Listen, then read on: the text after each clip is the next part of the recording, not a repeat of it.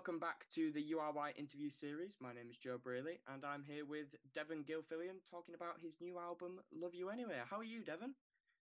Joe, I'm so good, brother. I'm so good. It's Fantastic. beautiful morning Fantastic. here in Nashville. What's the weather like in Nashville? I'm assuming hot.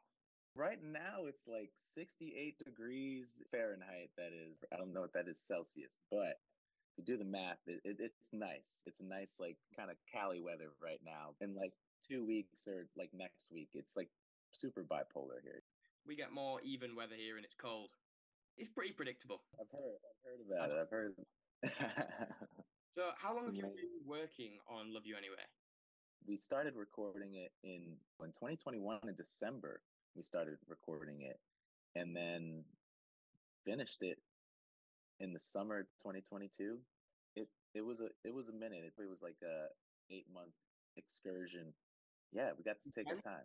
Was it every day at the studio, or was it on and off? Definitely on and off. Like yeah. a couple weeks here, two three weeks here, and then a, a couple weeks off, and then three weeks on, a week or two off, and I feel like that's the perfect flow for me. You get in, you're you're in it, you're in the thick of it, and then you take a couple weeks off to get the perspective and listen to the songs and be like, all right, this is this needs this, this needs that, you know. To kind of take a step back. It can be quite intense making making music. Oh yeah, absolutely. It's emotional, man. How do you think this album differs from your, your previous work, or, or does it differ? Do, have you gone on a different path with this one? Do you think? I would say that you know the path just got a little deeper, and and I personally was able to to use my voice more and and know who I am more, and and I reflected, you know, during the pandemic and figured out what I wanted to say. I think that's the that's the difference with this album, and there was a lot, you know, I said a lot on Black Hole Rainbow. Yeah, definitely. Do you think that music can act as a medium for social change and reform?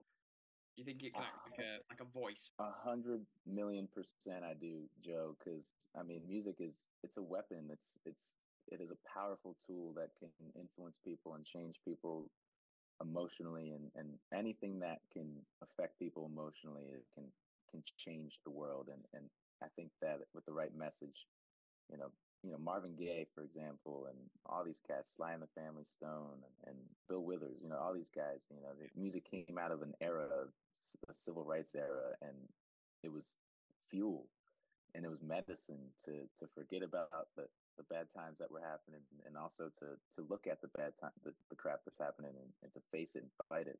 And so music to me is I, I learned that over the pandemic more than ever that music is a is a tool for fighting the man and fighting for change that needs to happen. So, if you could play one song, whether it's yours or a song that you love, to everyone in America or everyone in the world that you think could spread love, you know, after the pandemic, things became very divided. If you could play one song to everyone, which song do you think it would be? You know, Joe, that song I hope would be Love You Anyway.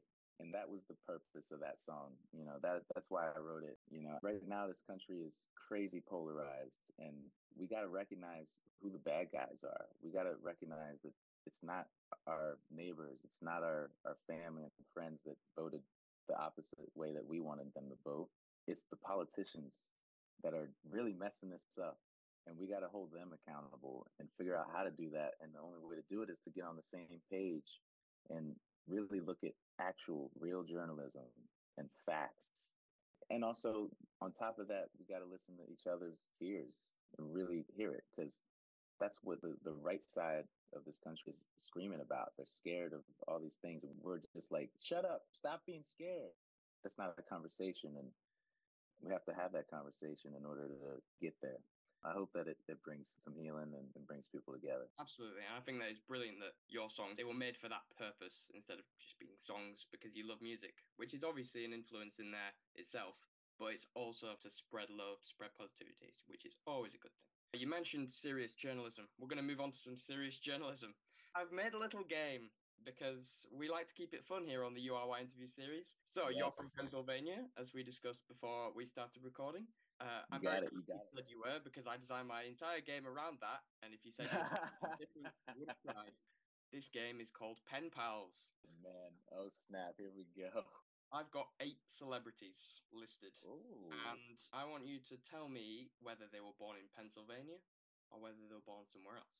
So it's a, it's a oh. yes Oh. or no type of thing. I love this. I love this. All right, here we So, go. Number one, Will Smith.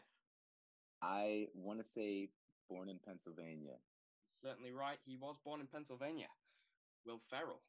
Will Ferrell. Will Ferrell. He's Canadian. He's got to be. Is he Canadian? I don't know, but he's not from Pennsylvania, so you are He's not correct. from. Yeah. Okay. Okay. Two for two. Two for two. Number Yes. three, John Legend. Pencil. I think he's Philly. I think. Is he born in Pennsylvania? I know he he hung out in Philly. No, Dang. no, not Ah. Pennsylvania. I think he's from. Uh, I think he's from Ohio. I think. Might- Ohio, No, John Legend. Just neighbors, but Sneaking not in. quite. Easy one for me. Taylor Swift. Taylor Swift. Okay. No. I want to say no. She's from Penn. No, from- she is from Pencil from Reading. Yeah. She's from. right. She's from Reading, Pennsylvania. That's right. Okay. Okay.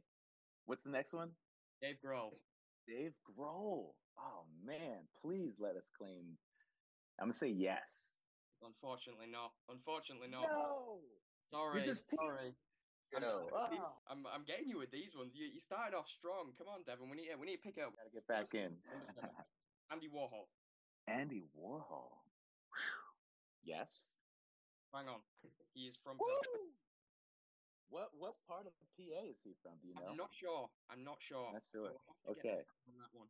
Wow, Uh, if you- find Pennsylvania. A- If you find a random DM in your Instagram saying Andy Warhol from blank Pennsylvania, it's from me. Um, Yes. Yeah. Finally, last but not least, the late great Kobe Bryant.